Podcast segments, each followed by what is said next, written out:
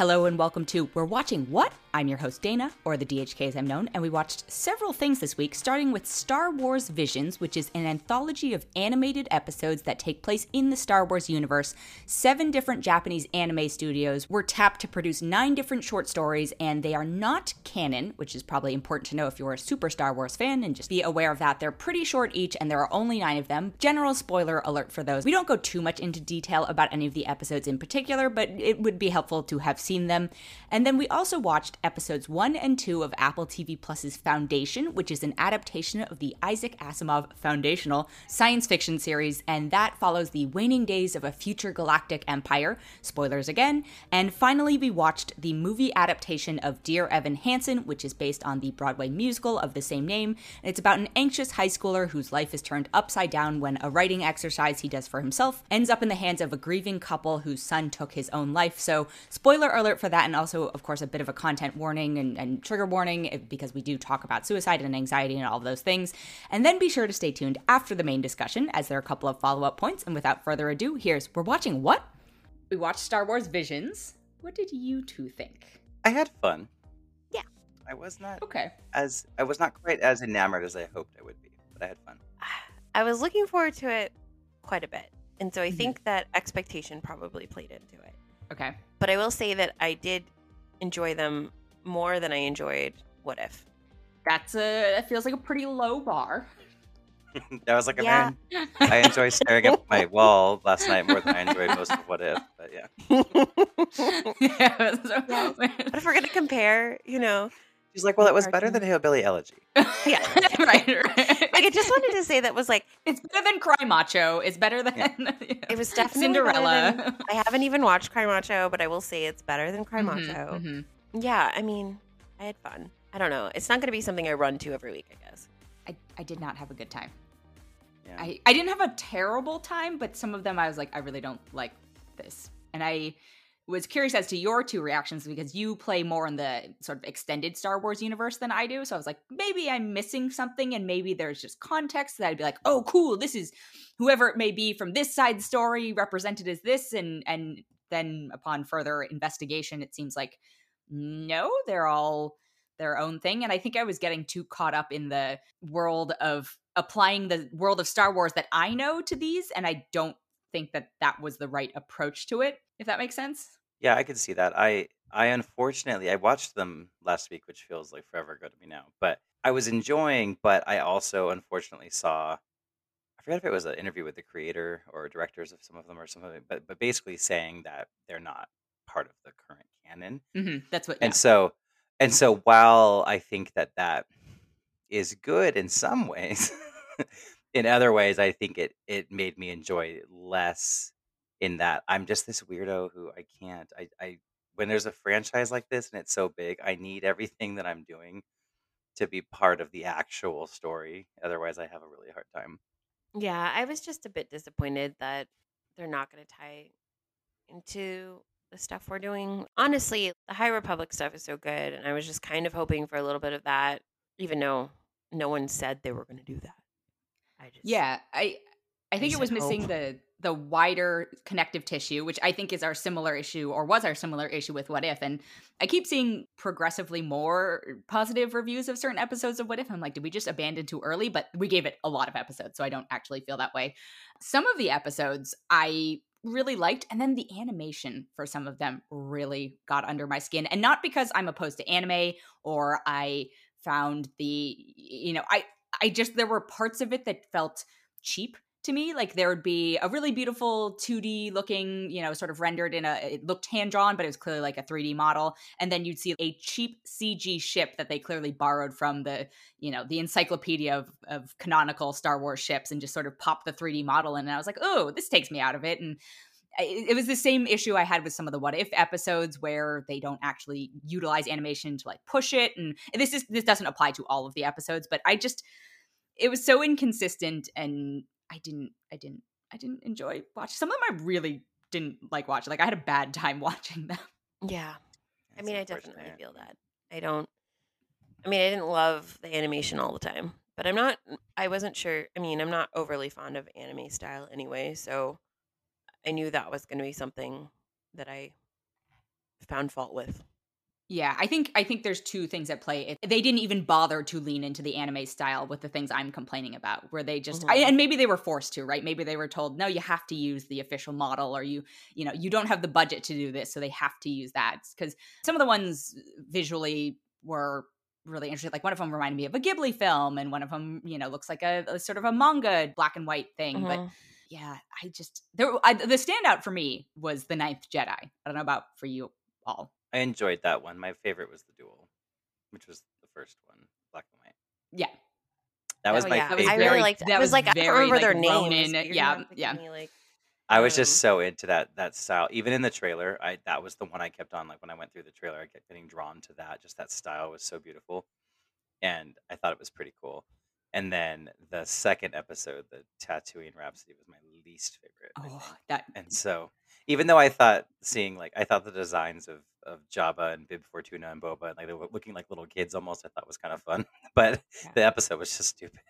yeah I, I that was the thing for me i was like i don't get what's the point of this it's it's Yeah. one thing to tell a mini sandbox story but if it doesn't have a point like i, I just didn't understand what the story was there Like, a, a rock Mhm. band does really well And it's like they then they you know they get Jabba's favor and kid gets Sir- pardoned and whatever. yeah. so that- but it's like okay. And I, I don't remember most of the episode names. The only reason I know the Ninth Jedi is because it's the one that I was like, that's not bad. Uh, Yeah. That Yeah, to me. I liked that one, and I liked the duel too. I was gonna say the action. I will say the action was was somewhat questionable in parts of it for me, but the the one with the sisters, the twins, I thought was interesting enough. Like I kind of so many of these stories were so centered on kyber crystals, but the one where they had the the, the destroyers, they were born in the dark side, and they had the destroyers. those yes, both- were- yes. Were those sisters? I thought what? Oh, I didn't realize. Oh, it's they like were- they're Literally, it's the- called the the twins. twins. Is the episode? Yeah, but Luke and Leia are twins, so I just I assumed it was playing off of that whole. eh, But you know, gender's a construct anyway. So I guess I, I actually, I, yeah, I, I think I thought maybe that they were. I, yeah, I don't really know, but I know they're twins. But I, but they're, rela- you know, they're related. But the two of them fighting and stuff, I, some of it was a little crazy, like with the hair blowing in the, if Yeah. you're in outer space, the hair's like blow, billowing. Yeah, But it was like, okay. yeah, fine. with our- yeah. I was I like, like how the do they breathe in space? well, I liked the, the. What's interesting about that one is I liked the design and like the. Uh, the Yeah, they're vibe of twins It all. apparently. but again, you can be twins in. Yeah, no, she was questioning whether I said they're sisters, but Oh, maybe one Yeah. not female. We don't really know. The the siblings, I oh no, they are they are actually sorry. They are they're a, a, a male and female. Okay, that would Yeah. make sense then. Okay, yeah, I, I don't know why. I said the other one is steps like their adopted sister with the one that was like a rabbit person. So maybe I'm just like mixing them up, but I didn't love that one either with like, the rabbit lady. I like But- that one a little bit better. Yeah, but the but the twins one, I—I liked the style of everything, and when the Mhm. masks, the helmets were on, and the droid and everything, I was into it. And then I was a little taken aback when helmet is removed when we see the people yeah. it was very much more cartoon, very much more like intensely uh, cartoon in a way that was like, oh, look how cute this is, where everything else looked like menacing. Mhm. yeah, So, it was I was kind of thrown by the style. but Yeah, we're going to take a quick break and be right back. And we're back. One of the fascinating things to me is somebody texted me today and they asked me if I was watching. And this is a person who is not normally into Star Wars. They got into Star Wars through The Mandalorian and they were so excited by Visions. And they're like, this is the type of story that I want to see in, in Star Wars. And I went, oh, interesting. Uh, they- There's an audience though. How exciting! yeah, yeah, them. absolutely. I just I had low expectations for it because I just inherently was like, I don't think this is my jam, and then it wasn't my jam. Yeah, I was just hoping to see characters I knew and loved from other things, but Or I wanted more complete stories. and which 'cause I which you like- do, I guess. But I mean, Do you? well, Jabba. Oh, I Jabba guess John and Bib and Fortuna and Boba stuff were in Fett. it, and- but, like, yeah, okay. so like there were characters we knew and loved, but I was I was hoping for like some extended universe folks to make Right. appearances. I, the the twins episode I was most frustrated by because this is when the the sort of my own roadblock of applying the rules that you, the other live action ones have have gone by. I was like, how are they breathing and fighting in space? And granted, we've seen General Leia, but she was also that was like a sort of hail mary move. But I was and like, then- we, liked have, that, we haven't we haven't all accepted it because I can tell you over her. Okay, well, I can, I okay, can but tell you that have- everyone has looked it. at that and just been like, "That's not real." I'm gonna pretend like that scene did not happen. Okay, but either way, if if that scene were to have happened, it was still under the most extreme life or death circumstances, right? Not an extended physical battle fight on the deck of a star destroyer outside of, you know, we've always seen them in X-wings or Y-wings or whatever it is and and then the other one that just made me to- Toby one. No, yeah. I thought the Mm. visual style was cute, but I was also just annoyed that it was a story about a kid and it was a, a certain style of storytelling that I just don't jive with normally. Yeah. and and also i was just thinking again we've never seen a robot use the force. Is this a thing? If not wouldn't r2 have been like the prime candidate for force usage? Like what's happening here? I don't know i don't understand. And then i finally have to just go okay this is not this is a different section of the universe. I don't know. I don't like it. I don't like it. Yeah, that was weird. yeah. But i, I think if the stories themselves had been stronger as well Yeah. some of them were but i think uh, the vignetteness of some of them just didn't didn't work for me I think I think yes, some stronger storytelling, but also eh, if they were just yeah canonical stories, but also then ones that fit in the canon nicely would be great. But that would have sealed it more for me as something that I cared more about. If they Mhm. release a season two, I'll probably watch it. To be honest, like I, I I enjoyed it enough to where it was on and I was watching it, but I was you know not intently focused on it the entire time. But you know I was watching it and I was having fun. And I was like, okay, cool, whatever. So it was harmless for me, but it you know didn't change my life. it was a it was a struggle for me to watch some of them. Again, some of them I really enjoyed, but the, Yeah. yeah, yeah. I don't I don't know if I would participate in a season two Yeah. or or the entirety of a season two. Yeah. I'm very know. likely to get sucked in by a um, a trailer for season two. That's To be fair. honest. I yeah, I did love this trailer a lot. Did anyone stick with Bad Batch? Of course, Matt I did. did, I Oh think. my God. Okay, well, Well, I was living for Bad Batch every week. but I guess like, that's also really more loved in the style of things that we already Well, know. and it's storylines canon. we- yeah, and it yeah. goes back to a lot of stuff that we know and like the whole reason why i'm not really watching it is because i need to catch up on rebels and stuff before i can right. D- dive into do it yeah who would we recommend this to? Would we recommend this to people? i would recommend it to anyone who's vaguely interested in it i don't think it was harmful to watch so Would we recommend it to the mothers? Never. Our, our mothers in particular, No. the ones who are, uh, you know, No. okay. I was just trying to think because I always kind of take that approach too, where I'm like, well, if you're interested in it, I don't think it was so awful that you shouldn't watch it. But I'm trying to think if there's someone who didn't know it existed.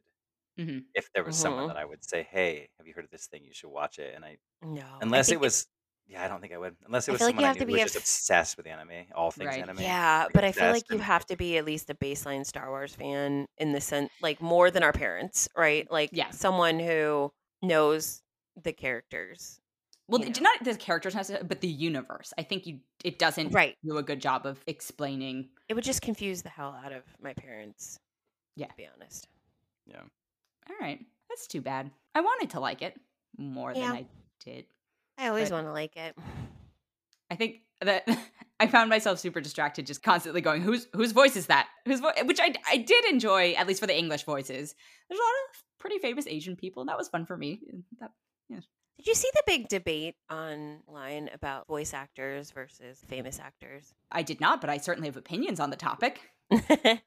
I, you know, and I'm not even like a huge, I wouldn't even call myself a big part of film Twitter or whatever, but I saw like, a decent amount of discussion with what there was some animated movie that's coming out that's all like just famous actors instead of voice actors. Oh, is it Um, the Mario? Mario Mario. Kart? Mario- Chris, Chris Pratt as Mario. Right. And so everyone like had a heart attack, right? Yeah, online, understandably, right? Sure. Uh, and so, but it opened up this whole discussion that I had never thought about before about voice actors versus famous actors. And we were sort of talking about this already with What If, right? Mhm.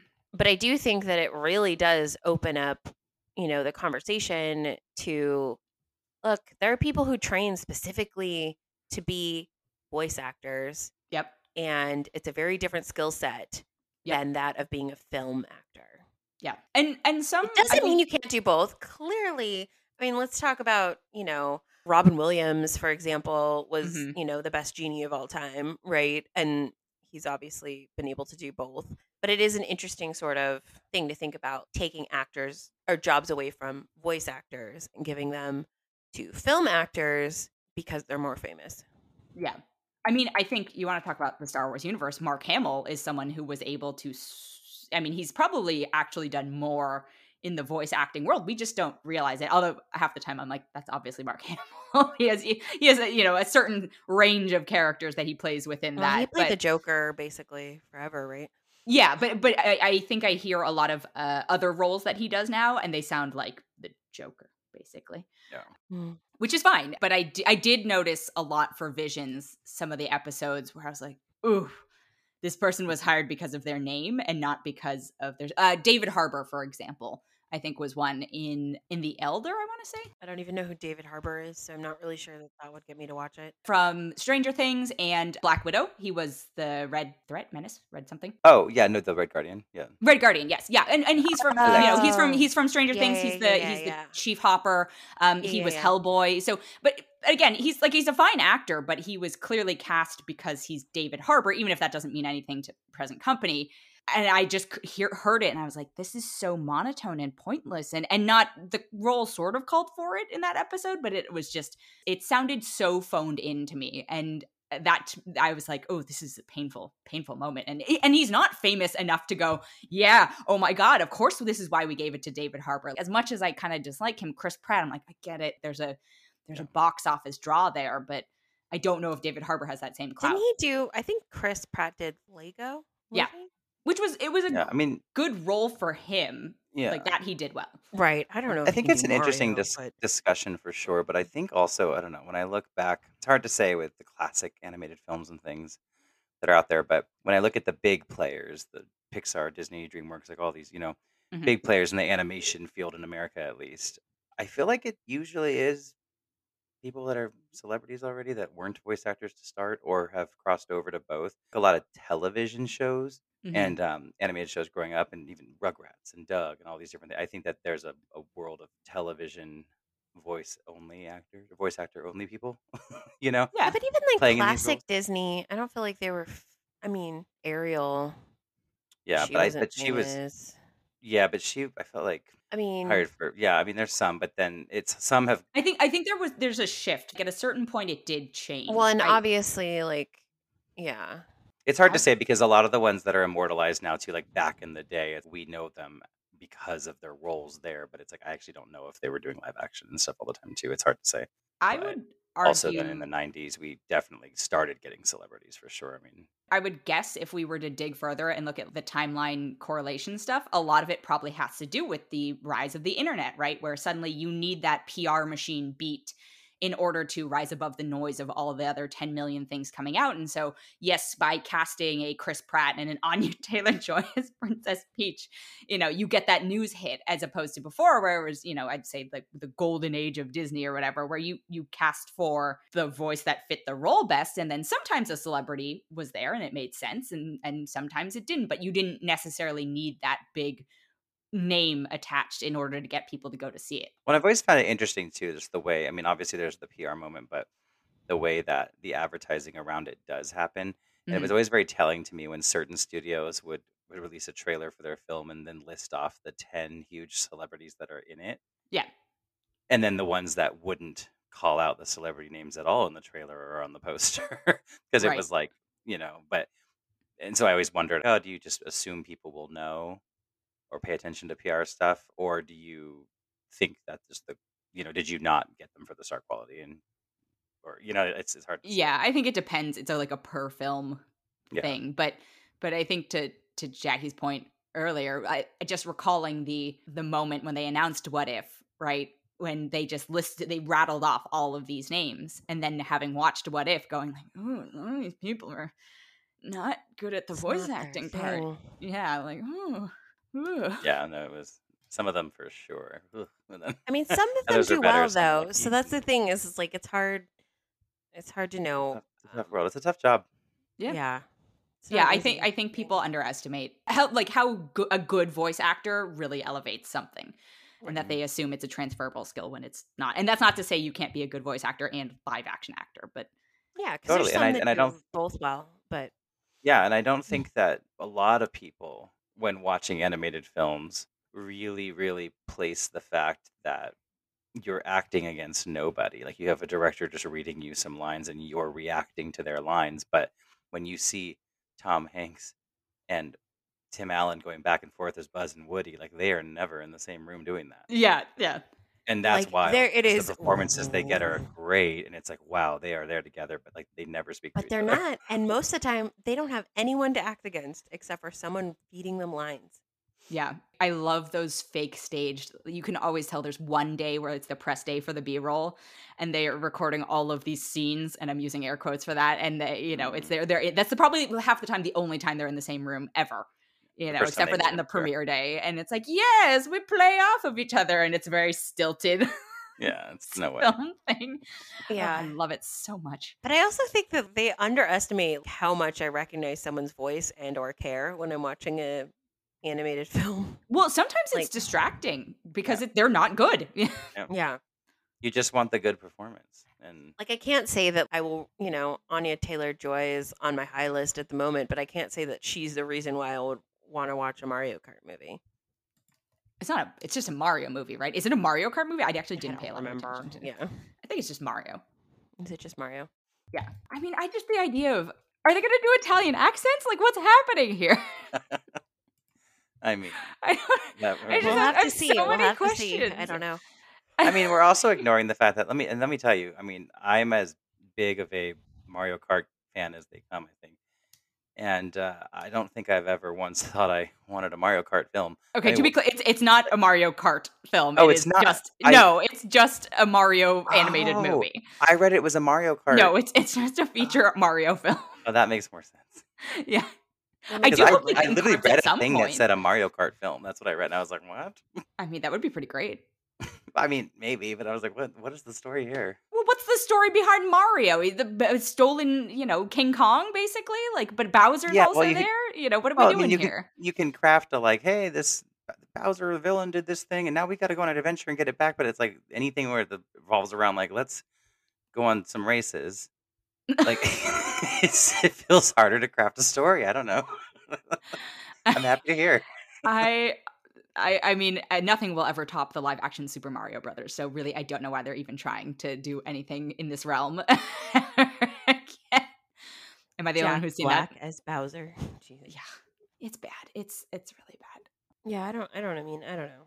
But anyway, I think there's a, a skill to voice acting, and they need to start auditioning these big names for some of these things.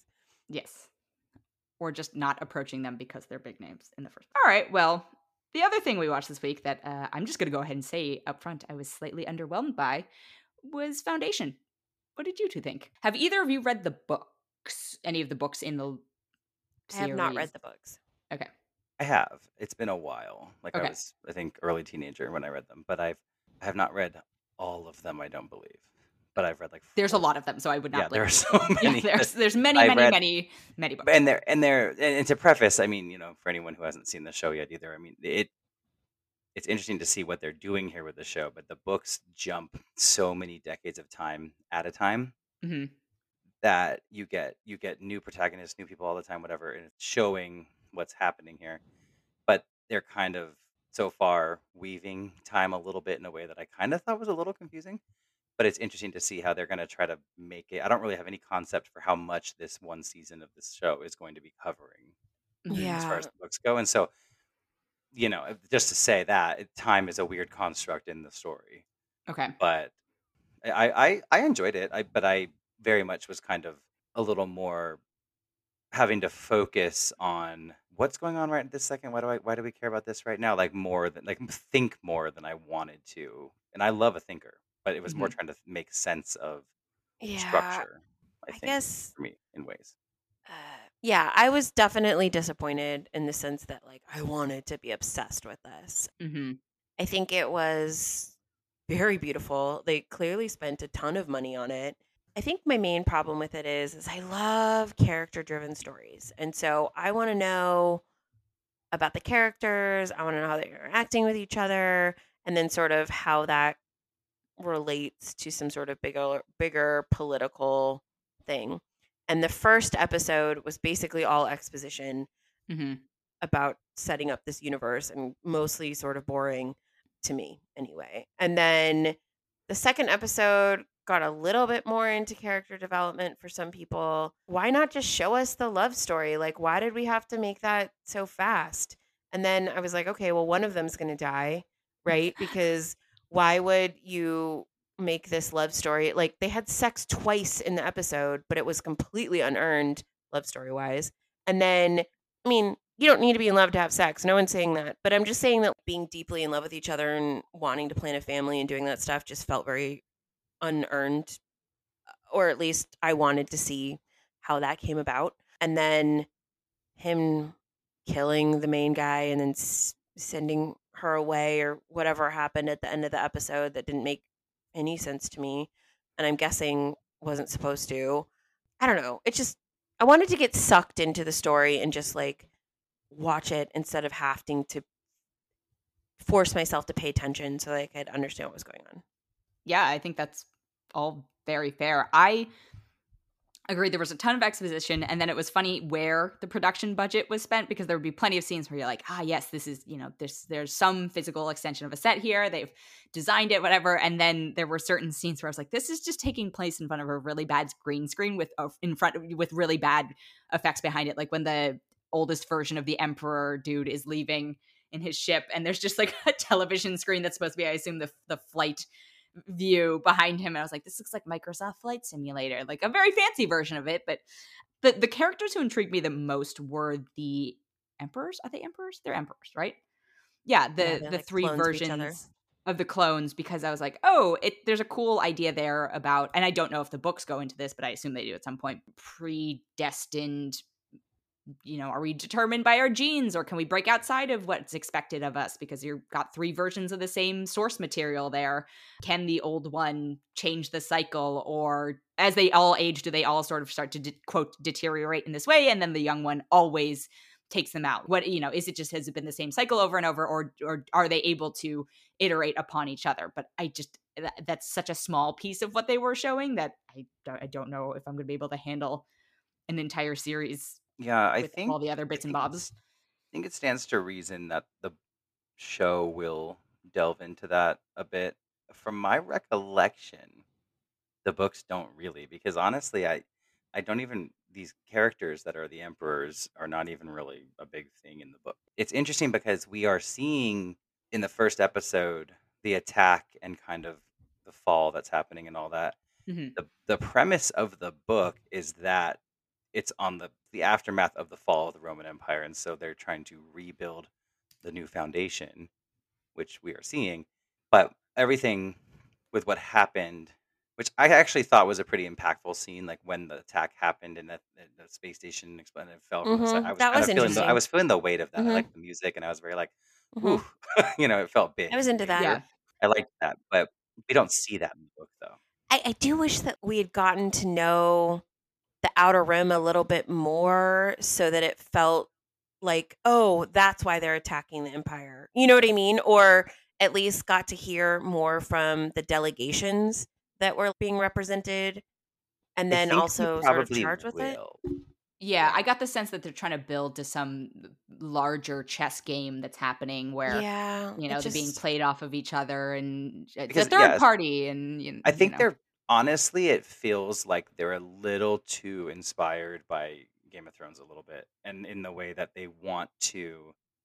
I think I think Game of Thrones and its large success is what has probably spawned a lot of things that we see these days. But I think a show like this, I mean, these books have been around since the dawn of time. I mean, not really like the 40s or something. That it's never been adapted, as far as I know, and this is a very so far from what I remember an extremely loose adaptation. they did say they had they were going to change a lot It's of like things using for the name and the general idea of it, but I think they're trying to build a political intrigue uh, space show. which I would be so into. But the thing that Game of Thrones did well, they introduced these rich characters immediately that you found reasons to care about as you're Mhm. watching them go through their journey, but they're also sort of fighting for the crown. I guess the formula for me is like introduce us to a bunch of characters we like and then see what happens to them, right? With Mhm. all this geopolitical stuff. And then I'm not saying I didn't like some of the characters. It just felt like we didn't spend any time with basically. I mean, there was hardly ever conversation between two people, or at least you know, not more than just exposition stuff. I don't know if I agree that there was hardly time between two people, but I, I think it was they could have gone a lot deeper with something because I'm just thinking of a couple of the standout scenes to me when the the robot lady is repairing her cyborg lady whatever Oh, she like is, is that, repairing yeah. herself. I was like, "Oh, this is a good scene between two characters that tells me a lot about the history of this." And yeah, you're right, it is expositional in some senses because she tells him that, you know, they wiped out her people and all that stuff, but it felt more tactfully done than some of the other ones to me pro- probably. The annoying part to me was it just felt like every scene, and I get that there's a huge mathematical part to this too. It's like very much you could, at least for me, it just felt like I understood why every scene was happening. Oh, I'm like, oh, you need to set up this. Oh, Yeah. you need to set up that. Oh, we're establishing this instead of just getting sucked into characters I and can see that. story. The, I, I do like that they modernized it a bit and put, you know, that there were some gender swaps, which were nice. I mean, even Oh, Gail, who plays a very large role in a lot of the stories, is a male in the book, and really the first person we meet in the book, and a, a white male at that. Oh. You know, and so there and there are some other other players. I forget the names, but because I was like, I think I thought there was one other, and then I looked and I saw that I think there were three or four that were given gender swaps, which is kind of cool. yeah, like I that. Into I like that. I, I just think it doesn't matter Uh, if they're doesn't not make it amazing, characters. yeah. Yeah, yeah, yeah, yeah. yeah, but yeah, Yeah. You I know mean, what? it's- it's You know what it reminds me of, and I don't know if any of you have tried to watch or have watched, but it reminds me of The Expanse, sci-fi's big attempt at doing a space opera. People love The Expanse though. Like it's at season six or something like that. Some I don't know. It's, Some people might love this. I'm just That's- saying that like it feels the same to me in the sense that we're going to set up this very complex thing for you, and so I'm going to show you these scenes in which you Yeah. should understand and and and like all this stuff. So it it's felt. I mean, I don't know. I'm only like five episodes into season one of The Expanse or something. So maybe something happens at some point where I'm, I will become obsessed with it. But it feels the same to me, where it's just very sterile, showing like chess pieces instead of stories. yeah. I will give them credit for eyebrow casting because Lee Pace and Well, Lee Uh, Pace God just it. plays such an emperor so well. He like plays that arrogant. But he and. Terrence Mann, who plays uh, Brother Dusk, they I was just like, it's- it's- kudos to the the hair department for once because this was a well done. I don't know if it's wigs or they just both have eyebrows that look like that and they were trimmed properly. But it, I was just like, hmm, yes, good, well cast, well cast. yeah. I I agree with that. If I didn't already know him as an actor, I would have almost thought that was Lee Pace and some really good makeup. I, 'Cause actually I thought I that really yeah, thought it they was I wondered. that yeah, And I also wondered. I was like, maybe he's really related to him, but I Also, I knew yeah. him from somewhere else. So I was like, okay, well that's not true. Yeah. And then yeah, I will say that I think in general the set design was really good. I think I found the costume design disappointing because I always hate when they dress everyone from one country the same exact way. I don't mm-hmm. know that anyone in the world, at least in the worlds that we're familiar with, which is our own. Mm-hmm. So, like, if different countries come together, like the Chinese delegation is not going to be wearing exactly the same thing. That's actually probably the wrong example to choose. They would probably all be Like, they might the be, same, but- the same uniform. Like, the French delegation is not going to be the wearing delegation. all of the same thing. And, like, maybe some species or whatever do, right? But I just, I always just hate that, like, when you see an out scene from a planet and everyone's wearing, like, the same fucking hoodie. sure. or like you know same over designed jacket that is futuristic Yeah. You know because they need us to know that they Which is are one all thing that I held in think- the same place. exactly Yeah. which crazy. is one thing i think star wars actually usually does very well is making wardrobe and things feel authentic to different places you can have a, a feeling that they- they're from this place but it doesn't always they get individuality into all of the outfits My favorite Star Wars example of that is in Mandalorian when we go to Mon Calamari. Is that what the planet is called? And there's there's the, whatever they're what is the species? Are they called calamari? I can't like Well, I should know uh, this. well, which well one? the species is called mon Molly, i think right oh, okay. Mon Calamari's um, Admiral Ackbar. yeah, tha- that's, what's the what's species. their The planet? planet is Oh, um, Mon Cala. Okay. So either way, we go to Ad- the Admiral Ackbar water planet. You know, there are Mon Calamarian cable knit sweaters and fisher gear and all this stuff. And yes, obviously they visually look like uh, you know a more distinct species. But I love that they were given different outfits that looked like people would wear them every day, and you know it wasn't like oh they're all in the same fisher person uniform. yeah, and I feel like most sci-fi shows just err on that side where it's like everyone here wears you know, these yeah. three shades of green. And, you know, and I'm like, "Ugh, hate it. I know it's easier to do, but I hate it. I mean, I thought that was going to be a huge thing I was going to hate about the Mandalorian for it happened because I before I realized they were and I hadn't watched Clone Wars at that time.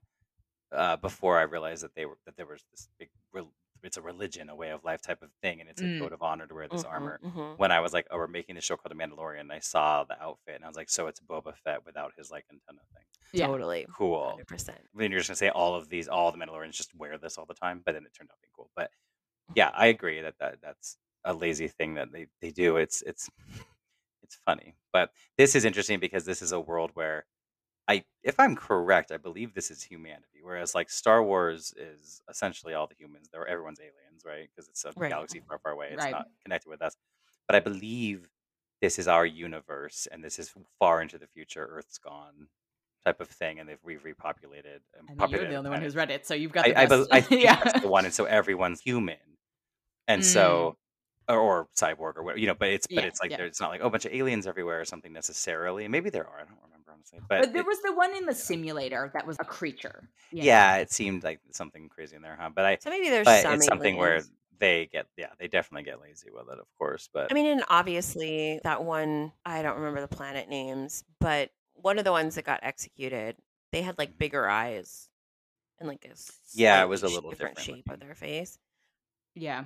Which I mean, obviously, evolutionarily, it makes sense that even if you had, you know, the same human d- DNA places, it would change slightly depending Yeah. upon. Yeah. If enough time has passed, especially and all that. I'd also like to say that Lee Pace's physique really offends me. What do you mean? Because it's so attractive. He just is this weird, flawless, like statuesque. I know it's just. I thought you Yeah, were he going to come for Lee Pace, and I I was going to be like, we're going to have to have words. will I literally, know I like- love him, but I just was like, this is offensive. It felt like an attack. I honestly, I was thinking this. I was like watching him in his blue armor outfit because you know, I don't know, probably know this by, about me by now, but I enjoy. Uh, what's the word I'm looking for? No, I enjoy eyebrows, but I also Oh, enjoy. V. A V. Oh, I enjoy V. Yes, Oh, I thought you were Um, I mean like an arrogant hottie, in a you know like like villainy, arrogant, hot dude. okay. those are kind of my, you know, uh, your jam. Got Malfoy, you know, those kind of people. And so, I mean, I'm probably willing to watch this just for him, but we're going to see how it goes. I'm not saying he's the most interesting character, but I enjoyed every time he was on screen. See, this is what I found upsetting though about some of his costumes is that they weren't as flattering as they could have been. The the one he's wearing is like a blue gown dress thing essentially. I was like this just doesn't quite fit right. You know Like, what I enjoyed part- though? During that, you know, when all those people were getting killed because the space station thing was getting blown up or whatever, he was in low slung pajama pants the whole time. Sure. Yeah. Enjoyed that thoroughly. Thank you. Dana's like, yeah, I think the problem I had with some of his out costumes it was just too There's much, too much too much fabric. fabric, too much Yeah. fabric. Agreed. was- Like I, I was No, happy it that we did. I was like, show him off. show us the Mhm, goods. I mean, I mhm. was happy that we did get the one show off scene because clearly they were like, "Look, we hired fucking Lee Pace. Yeah, let's, let's- have him let's not be wearing any clothes." Utilize his assets. Yeah, Yeah, but that that does not unfortunately a show make is my I mean, I uh, suppose I'm vaguely curious. It curious. does about- get it does get views out of Dana, but it is not necessarily meaning it's a wonderful. Yeah. I don't know that. Like, I mean, of course, I'm curious on why boyfriend dude killed mathematician guy and then put her in well Todd. So this is what I Um, wanted to bring up is is I was surprised that they didn't drop three episodes because that's what usually they did for their first series launches and this one I was like this was not enough to hook me and you left me on a cliffhanger sure but I'm not invested enough to I don't know if I'm coming back. You should have given me the third episode. I thought it was very sort of manipulative when they were trying to explain like how inhabitable the planet was by talking about if they wanted to have babies on the flight or not. Yeah with random characters. So it's I don't know. It's just kind of formulaic. about all of that is Dean Thomas's character. I can't remember his name. As far as I know, is is not in the book. And Oh. the romance is non-existent.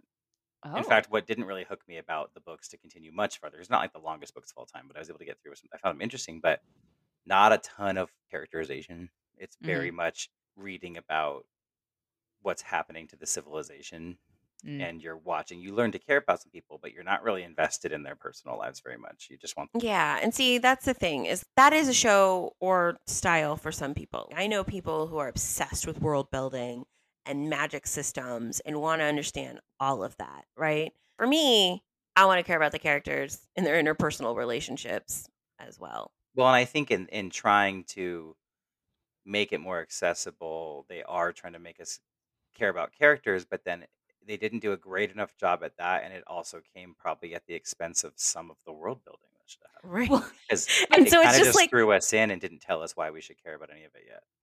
But they're also they're doing that, and then they're also spending so much time on these gibberish mathematical equations that they expect us to add some value or weight to, but they don't do a good job of uh, you know it's just the formula or the equation and all this stuff. And I'm just like, just because Jared Har- Jared is that it? Jared Harris? It's not. I know it's not Jared, but Yeah. Rich- Richard Harris Jr.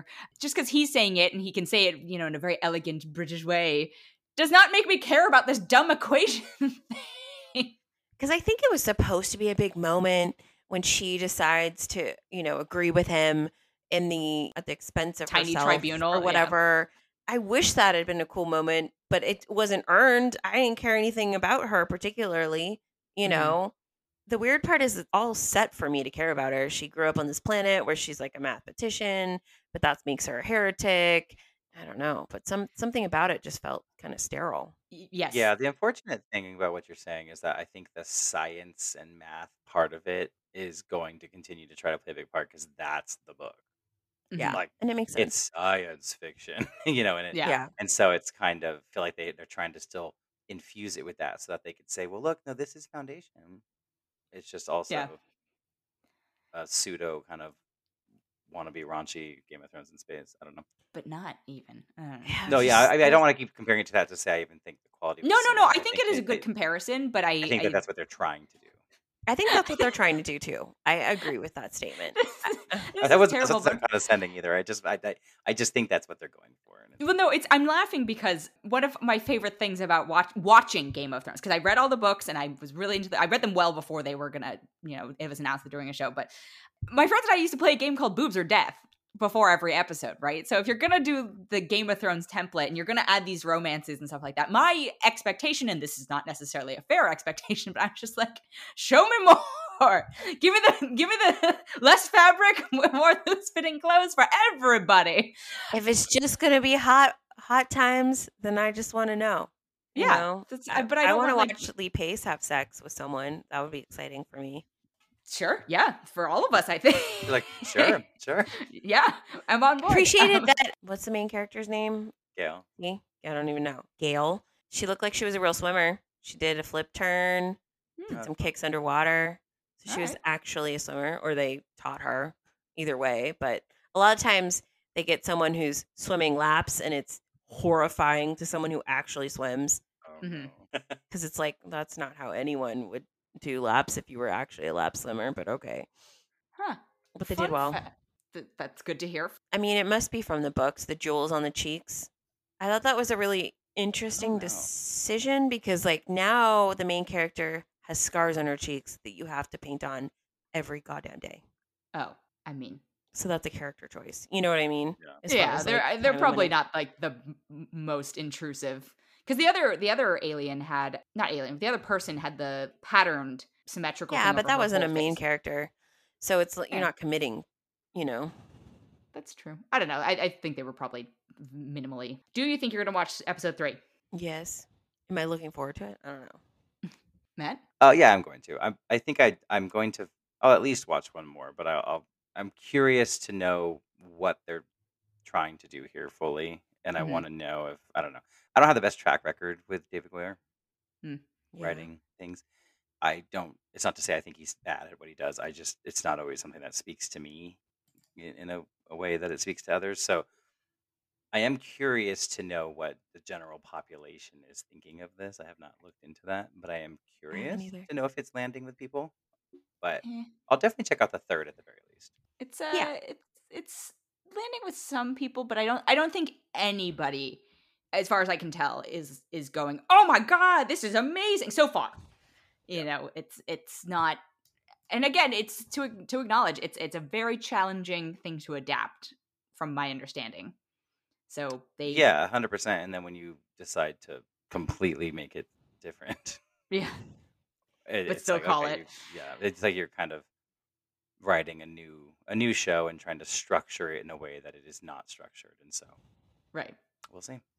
Speaking of foundational sci-fi, because I have been dying to know since last week because we Oh, talked about this as we were wrapping. So, in addition to Foundation, which is on Apple TV Plus, we have another uh, historically important science fiction coming, and that is Dune. Matt and I have read the books. Jackie knows you know nothing about any of it.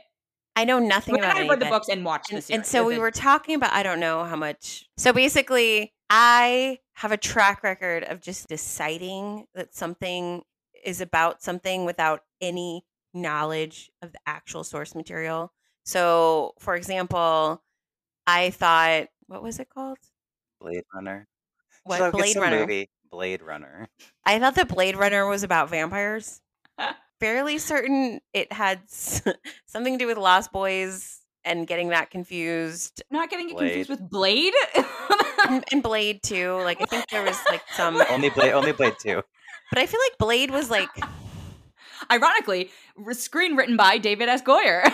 There you go. But I do think that Blade was a little after. Actually, he wrote right? Blade too. Yeah, yes, very much after. Yeah, that's why I don't think it's related. I think I just thought Lost Boys and. But you, in your lifetime, though, you probably maybe Blade I'm not Runner came really out sure. well before.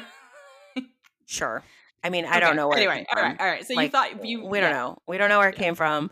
Jackie just decided that Blade Runner was about vampires and got very upset and confused when she watched it, and it had nothing to do with vampires. Nothing at all.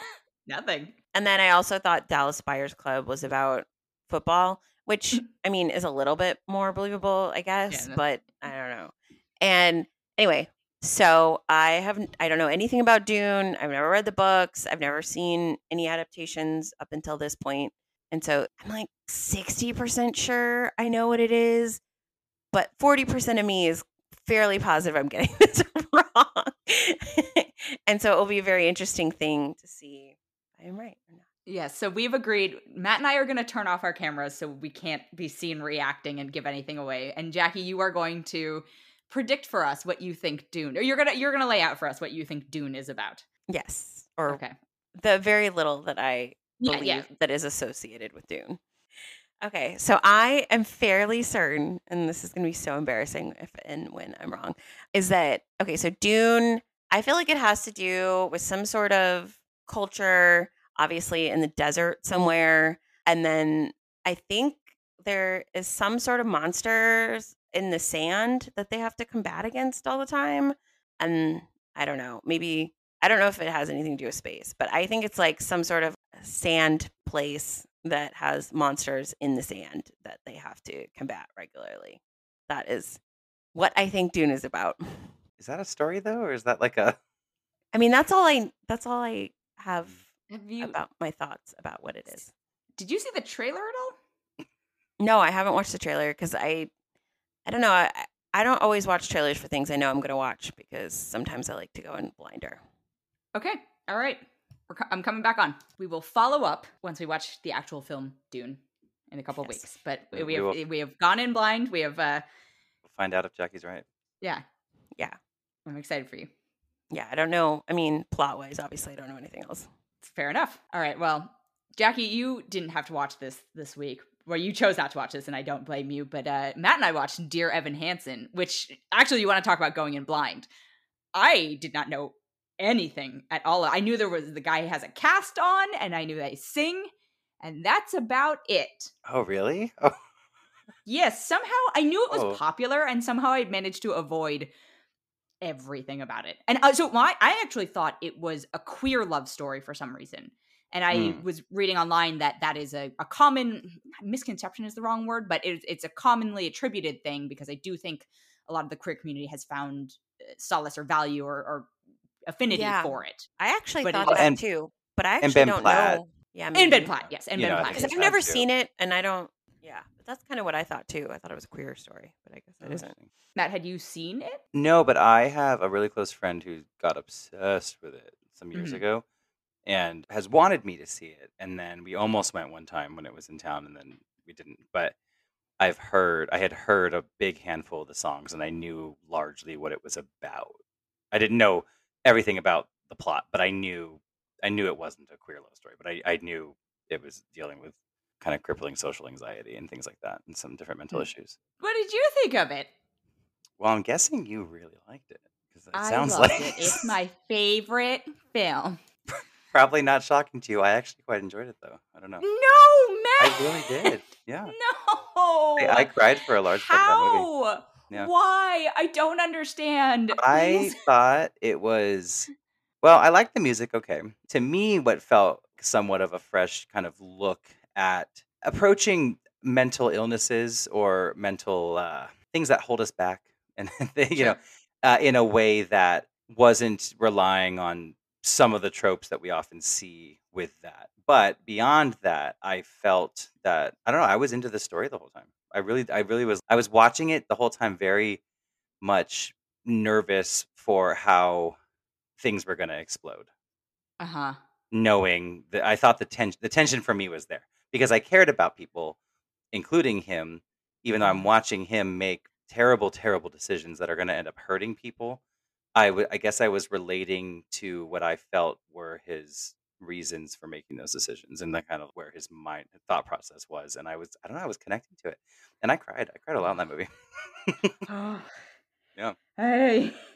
tell me tell me tell me everything I I hated it so much. So I oh, no. could see if I saw this without having seen the film as a live theater production, getting caught up in it because I do think a lot of the moments are so there, there's a couple. I had many issues with it, but I think there's two separate ways to look at it. It's how did they do as an adaptation of a musical, which is a challenging thing to do, and then just the story itself that they told. And the story that itself that they told, I can see there being value in and I guess there's a third part of this is that the music, right? Because some of the songs were good, but in terms of the adaptation part, that just completely destroyed everything for me because they've cast a bunch of people who cannot sing or are not the most exceptional singers in you know heavily musical roles. Uh, Amy Adams we know can sing, Ben Platt can sing. I found out that Amanda Stenberg and Kaitlyn Dever both are in bands, but that doesn't mean or musical, but that doesn't mean you can you know anybody can start a band. Yeah. I felt like the the stepdad was clearly Broadway trained or something. He sounded No, he's not. No? He's Oh, from he's- Law and Order. Oh, I I didn't. I don't know who he was. I, he sounded Oh. good to me. Julianne Oh, Moore he did was not sound good to me. I, I really. just oh, interesting. no, not at all. And and also the song choices just didn't. I I, I did not feel compelled by them Mm. at all. And I'm assuming there are a lot more songs in the actual musical of it, and whatever for whatever the editing they did to to cull it down did not work at all for me. I don't think there are more in the musical. What? Maybe there are a couple more, but I I most of the ones I've ever heard were what were in the movie, and I know the song, the the one Amanda sings. Uh huh. That's that's added for the movie. That wasn't in the in the musical. Oh my god, I hated this so much. I just I hate. yeah, see, I don't know. I liked I liked maybe I would have hated the songs. musical. I Yeah, maybe, maybe. that's yeah. I liked a handful of the songs. I felt the emotional beats. They hit me in a way. I, I think this isn't to say that like everyone would agree with this with their own personal experiences or that you have to have had a personal experience to resonate with it. I don't know. But I spent a large part of time in high school very, very, very depressed about certain mm-hmm. things. I think I was seeing connection to some things and like relationships with family and things like that that really kind of rung true in a way for me. But then I also liked that it touches on the idea that sometimes a mental illness or let's say a depression isn't always from something. It doesn't always have to be a big there grounding doesn't have to reason a- about yeah. why you're depressed. Sometimes you are you just get depressed and that's perfectly okay Mm-hmm. to be that to to to be dealing with that.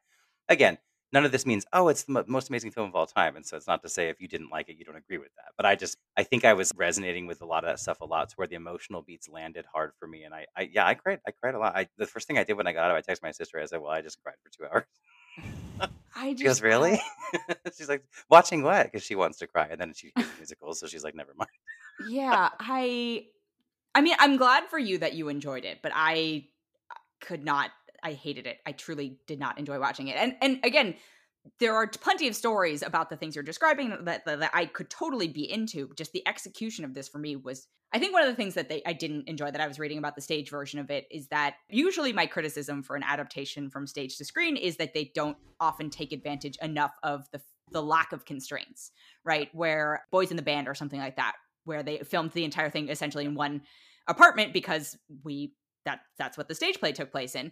But this one, because I just didn't feel like I guess a lot of it has to do with the financial dichotomy between the two families, and to me, it didn't seem as bad. Even Yeah. though I get it, Julianne Moore is single parent and has to do all this stuff, but it just didn't visually enhance the situation, and it felt like it was like okay, it's fun, you know. I don't. He has a house, a roof over his head, and like all this stuff. Like, what's going on here? And I, I guess the stage play probably does a by having it constrained to just the two family homes you know you see the difference in the the the sort of social strata and uh, economic strata. Yeah i, I fucking hated it. I hated Wow, it yeah. so much. I hated his hair and i know that's such a superficial thing.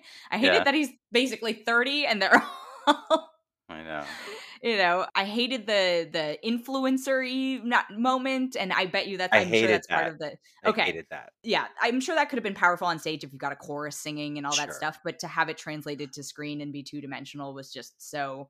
yeah i like the song fine but yeah that yeah, the song was fine, but the moment I was like, the- please. I also liked. I don't. I mean, I'm sure other musicals that I'm familiar with are actually like this as well in ways that I don't think about. But I kind of liked how every song was Mhm. not being sung in the movie. Like they're singing it, but it's when he's giving his when he's up there and he sings his big song and it goes viral. He wasn't singing a song; he was giving a speech. We were hearing it as a song yeah, and I kind of liked that in a weird way because sometimes like my sister who I mentioned like doesn't love musicals. She's had her moments with certain ones, but in general she's not a super big musical person at all and she just can't get past my mom's the same way the same the cheesiness or the hokiness of like let's break out into song and blah blah blah. mhm, And I I thought that this was interesting in that it was doing that but really while watching it you are like but they're not really singing to each other they're talking to each other we're just seeing it as an expression even though it doesn't you're still watching it happen but i don't know if i've seen another one like that have you I, it just like was something that i Uh, was noticing a lot nothing comes to mind, but I also don't want to associate this with any other musical that I. I don't know. Yeah, I. yeah I don't know i was just it's like I actually, I really thing. did not expect you to like this. I thought you were gonna be in team. This is absolute trash. if we if we were, we've gone back this is the first episode new mutants Yeah, this, this yeah. is This, no, I liked New Mutants so much more than I liked Really? this. wow Oh, okay, yeah. yeah Oh my god, yes, absolutely. This was uh, so just I don't know, manipulative, but in an indelicate way, and I I could not I could not stand this. Yeah, I'll give you that. I, I do think that even though it was working on me, I was being manipulated emotionally. I do think it was emotionally manipulative for sure. There were definitely beats that were very okay. Like you're just hoping that everyone's going to be sobbing. Like that's the point of this, you know? I guess maybe I should consider myself lucky enough that I was not able to relate exactly to the way in which some of the characters dealt with their trauma because I was just like, what parents would? I'm sorry to spoil this for you, Jackie, but I don't think you're gonna see. I see you, no, not I'm gonna see it. probably gonna watch it, but it's okay. I don't Oh. mind. You know somebody commits suicide in it and and the parents see a note and it's not from the kid but they assume it is such and they just put so much into this and they it's just I, I don't know the way that they everyone spirals in a way that i find so well not everyone but some of the ways some of the characters spiral i find so unbelievable. And again uh, maybe this is just because i'm lucky enough not to have dealt with grief or trauma uh, specifically in that way and so i don't understand it on that level but it just felt so hyperbolic and that I was Yeah. like, would would anybody behave this way? I don't know if I can buy it. Yeah, it's hard to know. say. I think mainly the Amy Adams character is. You the mean, mainly the Amy Adams character. Right. And Yeah. so for me, the storyline there in that family, it, it wasn't a complete, oh, this is this is my life. But, you know, I've had a tumultuous relationship with a brother of mine for years. And Mhm. Some things that the sister was saying, like you know, my brother's not suicidal or anything, but some things that the sister would say about like, well, what about the times when he was trying to punch through my wall? And yeah, this is that, that storyline like I got, that. that I did get. Yeah, and in that family, I was relating to the idea because my tumultuous relationship with my brother has bled into a relationship with my parents at times in my life hmm where the fight has extended because I haven't felt like I you had my back or you don't care about my Got it. emotions here, right? yeah, And so I think I was looking at that and kind of seeing that obviously, yeah, it might be a little bit hy- uh, or somewhat hyperbolic, but I think Amy Adams' character reminded me not like of my mother, but of uh, just this mom who is couldn't accept that her son was this very very disturbed person hmm who was a very who ended up his his issues ended up manifesting in very ugly ways to where he was Mhm. mean to other people yeah, and with and in her not being able to accept that because it's her son and she loves him and she's like just wanting she's living in a fantasy world and she's that yeah. you know she She's the rich She, the yoga mom this and that. delusional. she's yeah, delusional yeah.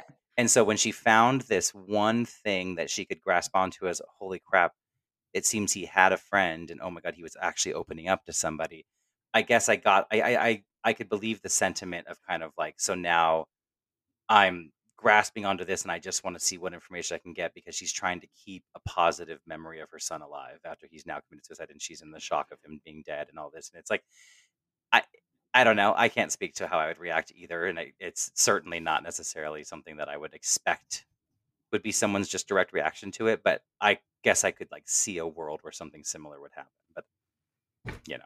Yeah, I mean, the the way you phrase that, I'll I'll give you that, but the movie did not earn that on its own. Is what I would say about that. yeah i can i can respect that i don't know Yeah, i would huh, recommend it I just I would would I would say it. I would say nobody ever should watch. you say stay ever stay so Stay- far away stay so far away. and i will say though with the Ben- the ben platt comment because i agree that it's like oh, they always do this and whatever I yeah, I like that he originated on Broadway and gets to I do here. know. he's a- And I thought he did a really good job, honestly. He, I thought he was. There were some scenes where he was crying and breaking down, and his discomfort was making me uncomfortable. like I, like I really like. I thought he did a good yeah. job.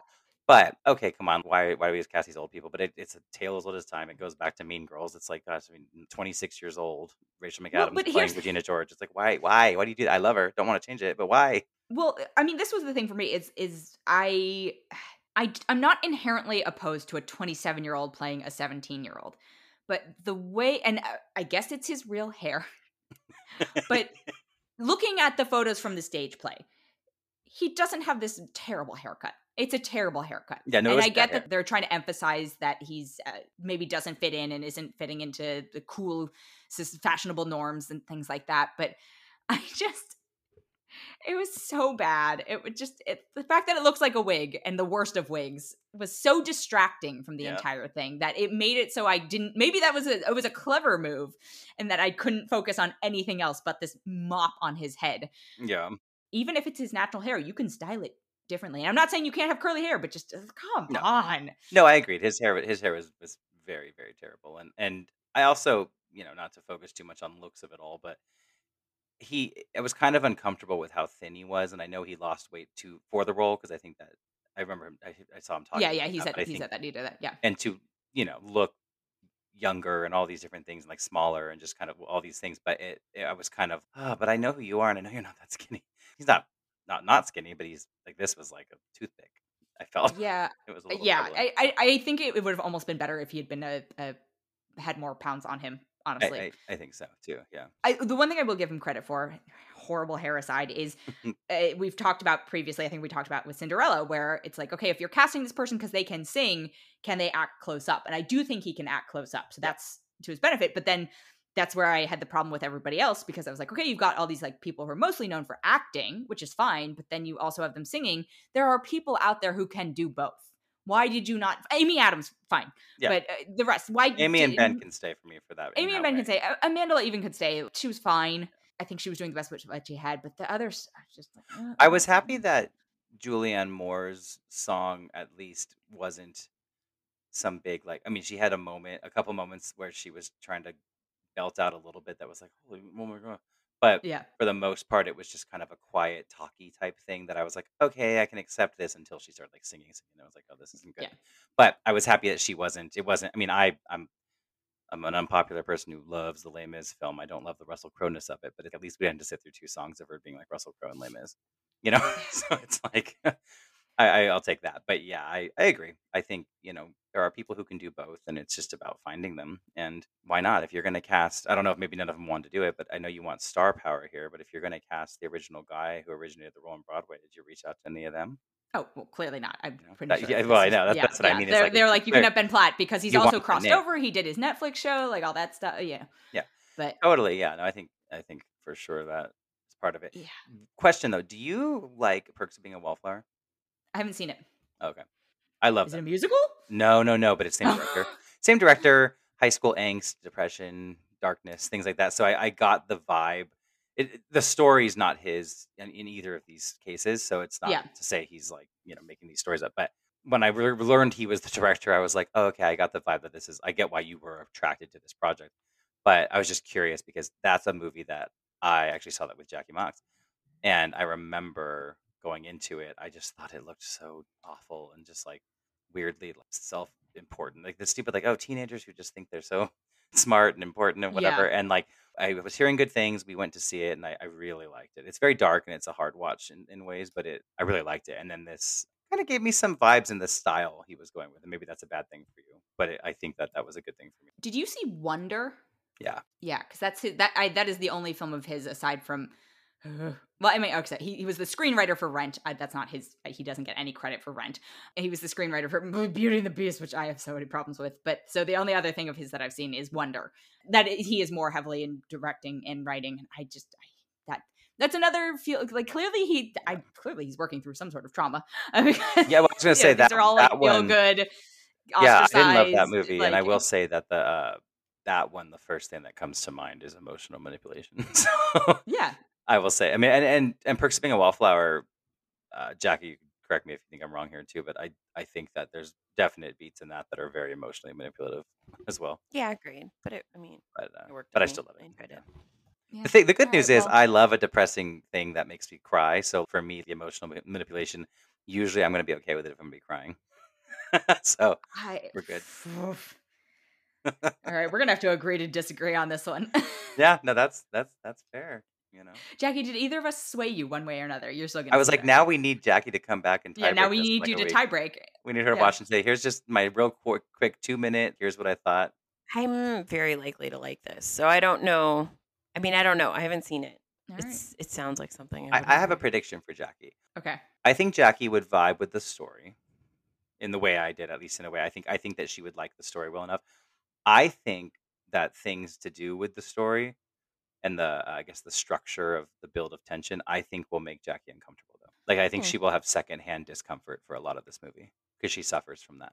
Oh yes, yes. I will We agree do with suffer that. from that. That is I think that you that's because I was Yeah. uncom- I was uncomfortable in a lot of it, and uh, I was okay with it, but I was uncomfortable, and I think you'll have secondhand like, oh Yes. my god, whereas don't my do reaction don't was that. just A lot of bad decision making, rage, just rage at the decisions being made. really bad decisions. Yeah. so with heavy or large uh, outcomes that are going to transpire from a decision kind of thing, I think that you'll be like, please don't do that, please don't do that. Yeah. But we'll see. Well, maybe we'll see. We don't know. Yeah. Wow, this made no money. Oh, did it like totally flop?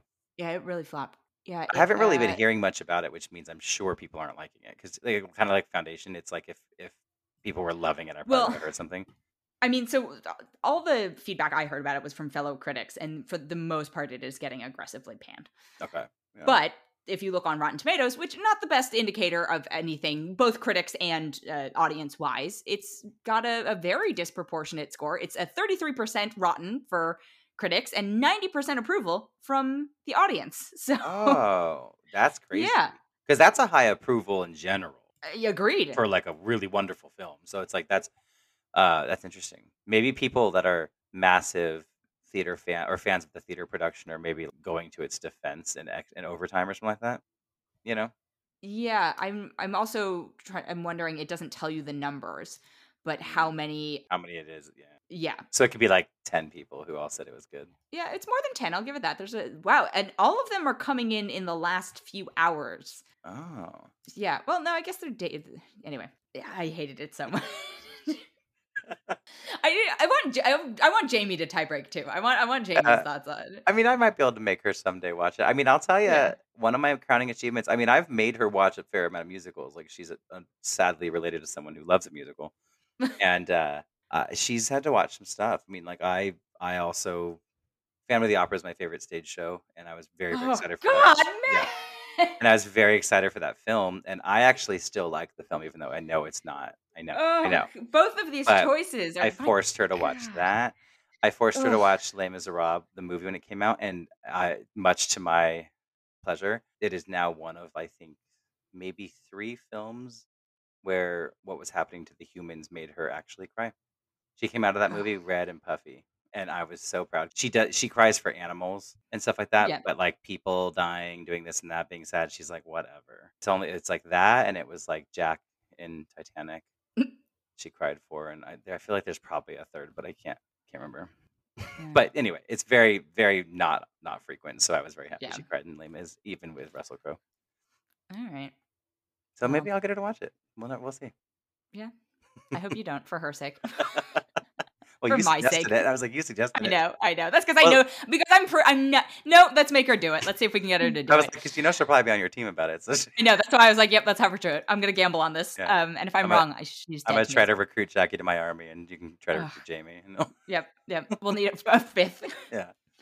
All right. Well, we'll agree to disagree, and thank you both. Thank you. Thank you, as per usual, to Jackie and Matt, and now a couple of follow up points. So, in terms of voice acting, we have to give credit. Chris Pratt not only was a voice in the Lego movies, but he also starred in Onward, the Pixar film, and at some point he was a voice in Ben 10 and one episode of a Batman animated TV series. So, he has proven that he can do some voice acting, but I still don't see the Mario thing. And yes, just to triple confirm, it's just a Mario animated film, it's not a Mario Kart animated film. And then, as for Foundation, yes, it does follow a universe in which humans have colonized the galaxies, so that's presumably why we only see limited variation so far in the way people look.